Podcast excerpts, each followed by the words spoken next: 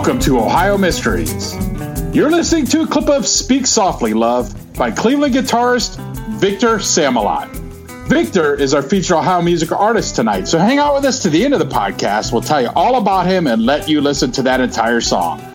But right now, let's throw another log on the fire, campers. Let's dig up a new Ohio mystery.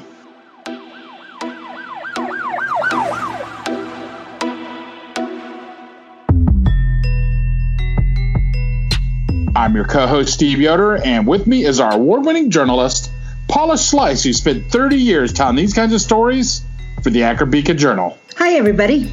Tonight, we're going to Glendale, Ohio, a village down in Hamilton County, north of Cincinnati, and specifically to Oak Hill Cemetery, because there you'll find an unassuming flat gravestone with a name Entwistle. On the left is Father Robert, born 1872, died 1922. On the right, it says daughter Millicent, born 1908, died 1932. The marker is only 10 years old. It was purchased through a modern era Facebook fundraising campaign to memorialize a story that played out a century ago. The woman buried here, Millicent Entwistle, only lived 24 years, but her short and tragic life had been a far ranging journey. From her birth in Wales, England, to her youth growing up on Broadway in New York, to her dreams of stardom in Los Angeles, and then her unexpected final resting place in southwestern Ohio. Tonight, I'm going to tell you her story and why some claim she haunts the famous Hollywood sign that has been beckoning would be starlets and crushing their dreams for decades. She was born Millicent Lillian Entwistle to a family of stage actors, but they never called her that. She was just Peg. She spent her early years in London with her father. She never knew her mother, an actress named Emily Stevenson.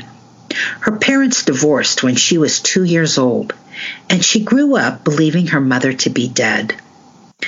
Peg's uncle, Charles Entwistle, emigrated to New York to work on Broadway, but returned occasionally. In one visit, the two Entwistle brothers, Charles and Peg's dad Robert, they performed in the play Julius Caesar for the new King George V at his coronation. At the age of eight, Peg and her father followed Uncle Charles to America. By this time, Uncle Charles had met and married an actress from the Cincinnati suburb of Glendale. Her name was Jane Ross. And while Charles and Jane worked on Broadway, they frequently traveled to Ohio. And now that Peg and her father Robert were in America, they joined them on these trips. And that's how Peg's dad Robert ended up falling in love with Jane's sister Loretta, who was also an actress. So now the Entwistle brothers were married to two sisters from Cincinnati, all four of them with successful Broadway careers. Their private lives were moving along as well. Robert and Loretta welcomed two new sons in this time, Milton and Bobby, making Peg a very proud big sister. Peg couldn't have been happier. She also loved her stepmom and her Aunt Jane, and they adored her. But this was a family destined for tragedy. In 1921, Loretta died from meningitis. It was a terrible blow Robert and his three children took Loretta's body back to Ohio to be buried in the Ross family plot at Oak Hill Cemetery. And a 13 year old Peg stepped up to look after the house and her two little brothers. The blows just kept coming because a year after Loretta's death, Robert was gone. In December of 1922, he was struck by a motorist on Park Avenue and 72nd Street in New York City a motorist who didn't bother to stop. Robert initially survived and appeared to be recovering from the incident. but then suddenly died from complications of those injuries. Peg and her brothers were taken in by Uncle Charles and Aunt Jane, and they moved back to Cincinnati. Robert was interred at Oak Hill, near the wife he lost a year earlier. And then a third shock, at least to Peg. Because when they read Robert's last will and testament, there was this surprise. The document said, Millicent Lillian Entwistle is the daughter of my first wife, whom I divorced, and the custody of my said daughter was awarded to me. I do not desire my said daughter to be at any time in the custody or control of her said mother. So, Peg's mother hadn't died after all. There is no evidence Peg looked for or found her mother. While in Cincinnati, one of Peg's brothers developed a condition that doctors said needed dry, warm weather. So Uncle Charles and Aunt Jane moved the family to Los Angeles into a little house beneath a flashing Hollywoodland sign. Peg spent a carefree year in the Hollywood Hills, going to the beach and riding horses, but she really wanted to follow her father to Broadway. So in 1925, Uncle Charles sent her back east. Her first uncredited Broadway part was in Hamlet, starring Ethel Barrymore. Peg got to carry in the King's train and bring in the poison cup. That same year, Peg got a more substantial role in a production of The Wild Duck. And get this, she was so memorable that after seeing the play, a teenage girl in the audience who had dreams of her own told her mom, I want to be exactly like Peg and Entwistle. That teenager was Bette Davis. And throughout her life, Bette Davis repeated the story of how Peg had been her inspiration to take up acting. Now, Peg performed in a dozen Broadway productions between 1926 and 1932. And during that time, she also traveled to Cincinnati for a few plays at the city's famous music hall. In April of 1927, after a whirlwind courtship, 19 year old Peg married a fellow actor, Robert Keith, at the chapel of the New York City clerk's office. Her uncle objected, telling her she was too young but she had her way. The marriage only lasted two years. She filed for divorce, claiming cruelty, saying her husband would pull handfuls of hair from her head. And she charged that she never knew her husband had been married before and that he had concealed from her that he had a six year old son. The divorce was granted. Now, the stepson that Peg didn't know she had, he was Brian Keith. If you grew up in the 60s and 70s, you saw a lot of Brian Keith. He was in a host of Disney movies like The Parent Trap and The Russians Are Coming, The Russians Are Coming. And he had some beloved television roles in Family Affair and Hardcastle and McCormick, to name a couple. After Peg's divorce, her stage career was still going well, but she felt typecast. She was often put in comedies, playing the attractive, good hearted ingenue. In 1929, she told a reporter, I would rather play roles that carried conviction. So, 1932, she said goodbye to Broadway with the goal of moving to the silver screen. At the height of the Great Depression, she returned to LA first to the home of Uncle Charles and Aunt Jane, and then she was able to afford her own little place because she got a job, although her first job was on the stage again. She landed a role in a production that featured Billie Burke and Humphrey Bogart in a downtown Los Angeles theater. It was an impressive cast and it got good reviews, but it wasn't film. Peg was finally given a screen test at RKO. And in June of 1932, she signed a contract to appear in 13 Women. It was a high budget thriller by David O. Selznick featuring Myrna Loy and Irene Dunne.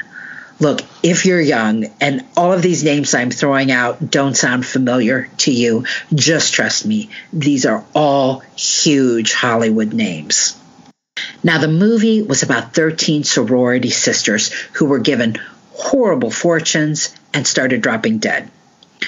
The problem for Peg was she was given the role of Hazel Cousins, a lesbian. And preview audiences found her storyline so controversial that the filmmakers decided to cut most of her scenes. After production was finished, Peg was cut herself. RKO dropped her from the payroll, and it didn't take long for her to be completely broke.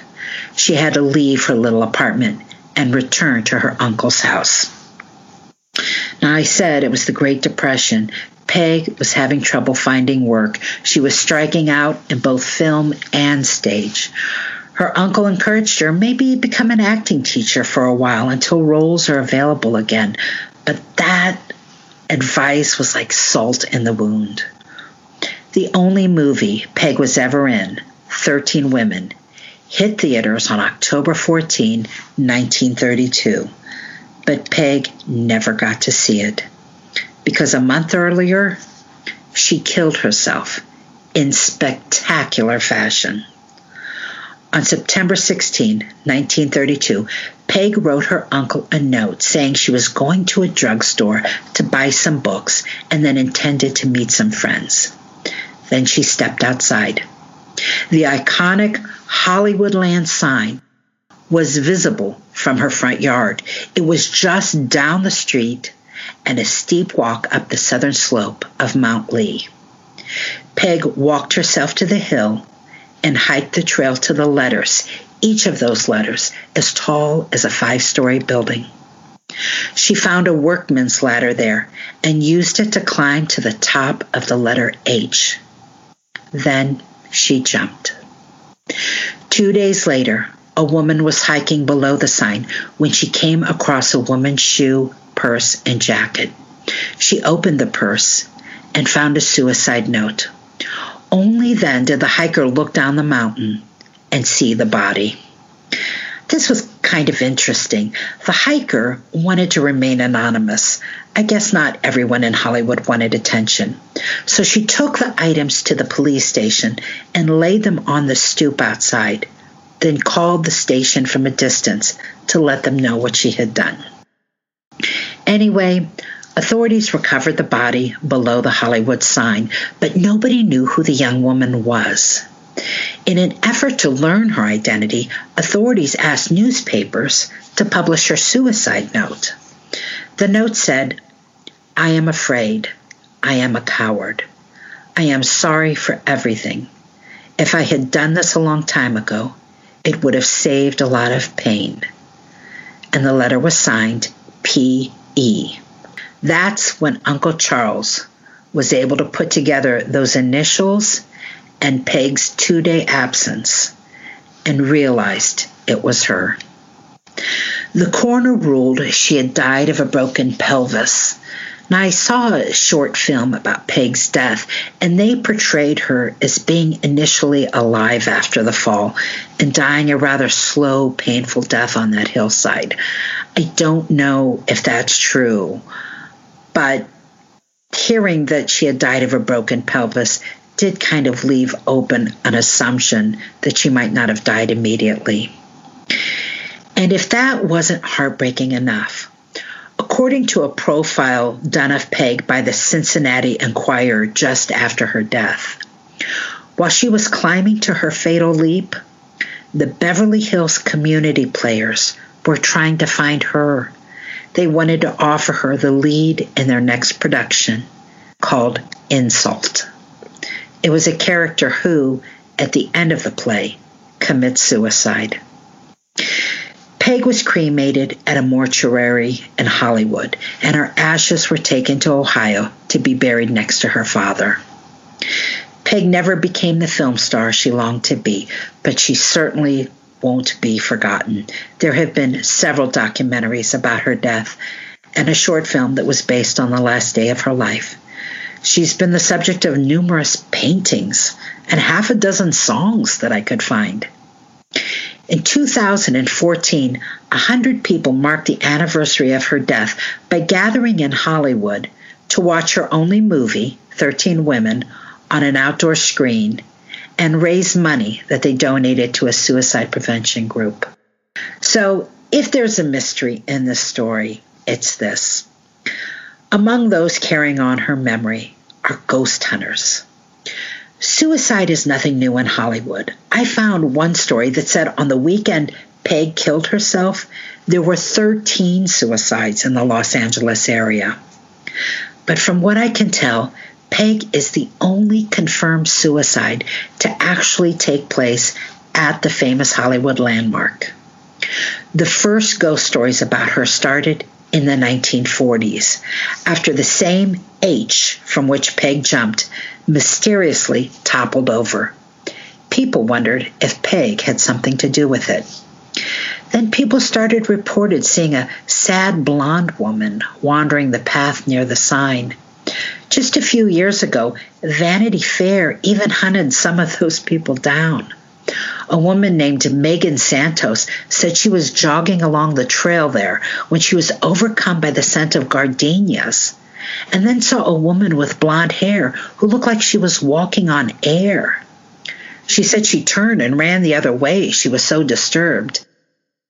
And later learned Peg's story and how her favorite perfume was gardenia. The Battle of Waterloo was one of the most famous turning points in world history. But what happened next? My name's David Montgomery, and I'm the host of The Siècle, a history podcast that tackles exactly that. Join me as I cover France's overlooked century in between Napoleon and World War I. The Siècle, spelled S I E C L E, is part of the Evergreen Podcast Network and can be found wherever you get podcasts. History is the greatest adventure story. But does it ever leave you wondering what the women were doing all that time? This is Lori from the Her Half of History podcast, and the answer is that some women were seizing power, or escaping slavery, or spying for their country, or creating artistic masterpieces, while countless others were doing the laundry, getting married, and wondering why their clothes don't have more pockets. If you would like to hear the stories of women doing all of those things, check out Her Half of History at herhalfofhistory.com or wherever you get your podcasts. Vanity Fair also found a couple who said they were stopped dead in their tracks when a disoriented blonde woman dressed in 1930s clothing appeared and then vanished before their eyes. They insisted they had never heard the name Entwistle before. Many park rangers that patrol the area have also come forward to talk about what they call the Hollywood sign ghost. A pretty blonde woman looking forlorn who vanishes as soon as they approach her. And in season 11 of the TV show Ghost Adventures, some folks went to investigate the reports of Peg's presence. Now, I told you there's a lot of tragedy in this story. Peg being told her mother was dead when she was alive, her stepmother dying when she was a girl, her father killed in a hit and run, Peg herself committing suicide. It doesn't end there. I told you about Brian Keith, the six year old stepson that Peg didn't know she had, who grew up to be a pretty big film and television star. Well, in 1997, that Brian Keith's daughter, Daisy, committed suicide.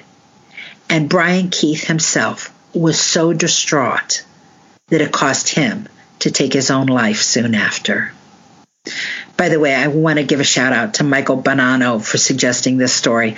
Michael administers a Facebook page of famous Ohio graves called Too Late for Autographs, and he's the one who turned us on to this. So thanks, Michael. Now, since we're talking about Hollywood, in place of an armchair detective, I'm going to give you a bonus Hollywood story with another Ohio mystery. That Hollywood sign would never have been on Mount Lee to begin with if it weren't for an Ohio woman, because it's a woman from Ohio who gave Hollywood its name.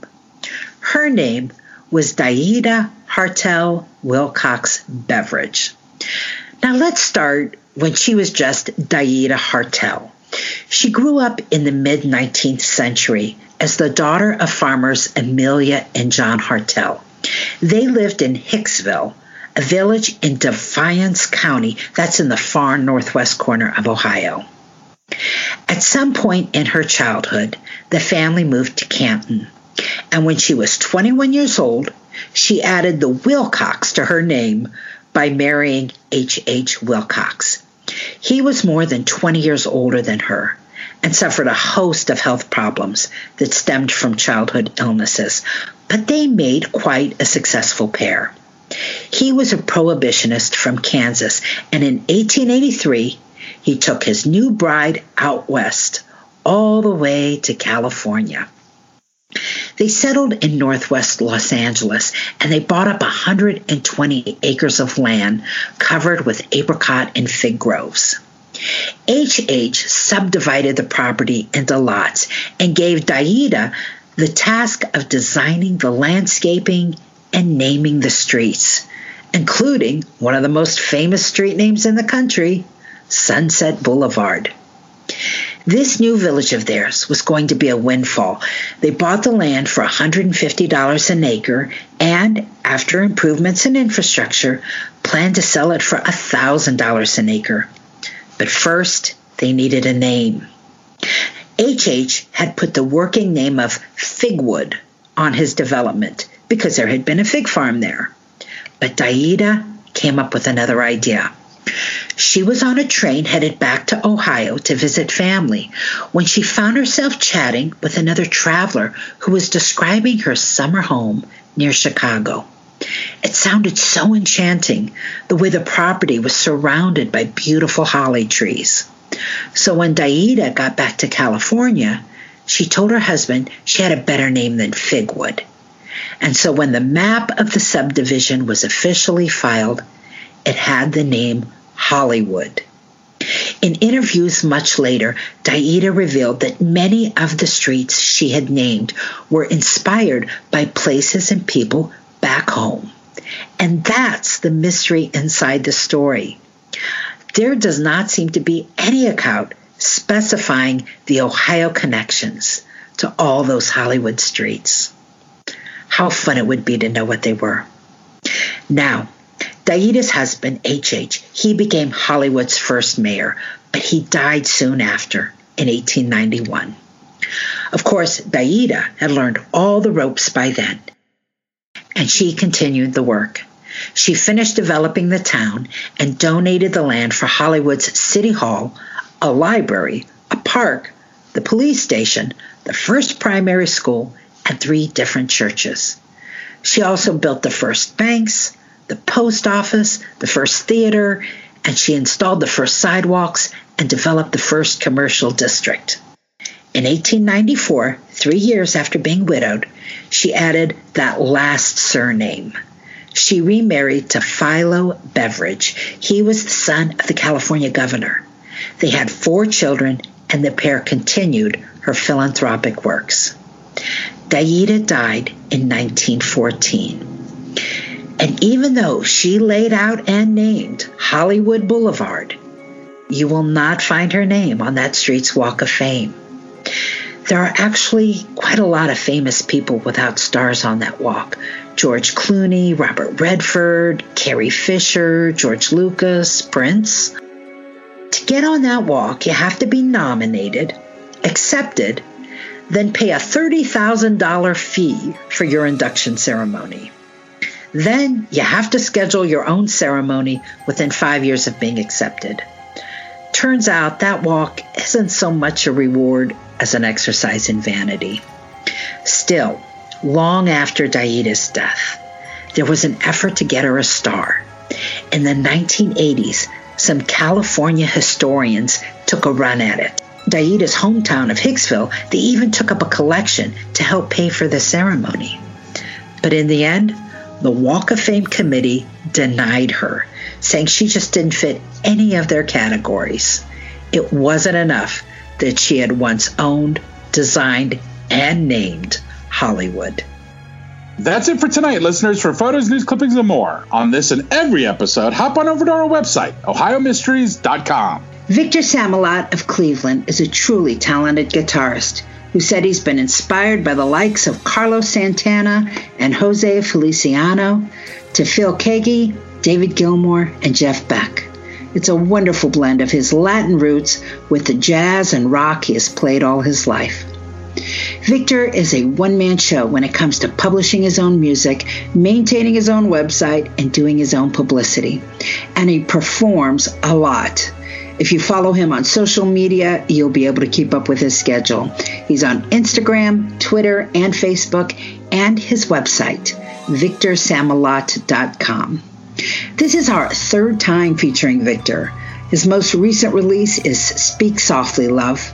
That's the love theme from The Godfather.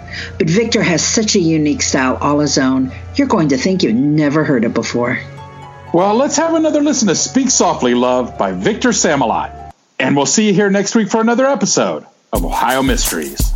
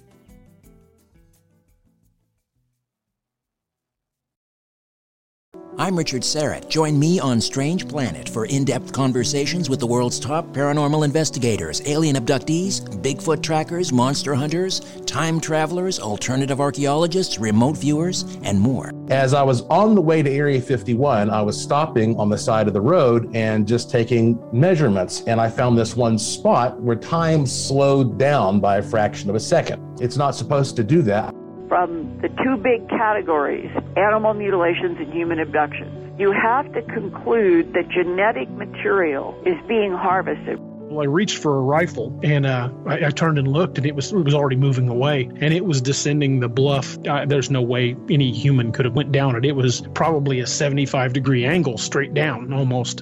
On Richard Syrett's Strange Planet, we're redefining reality.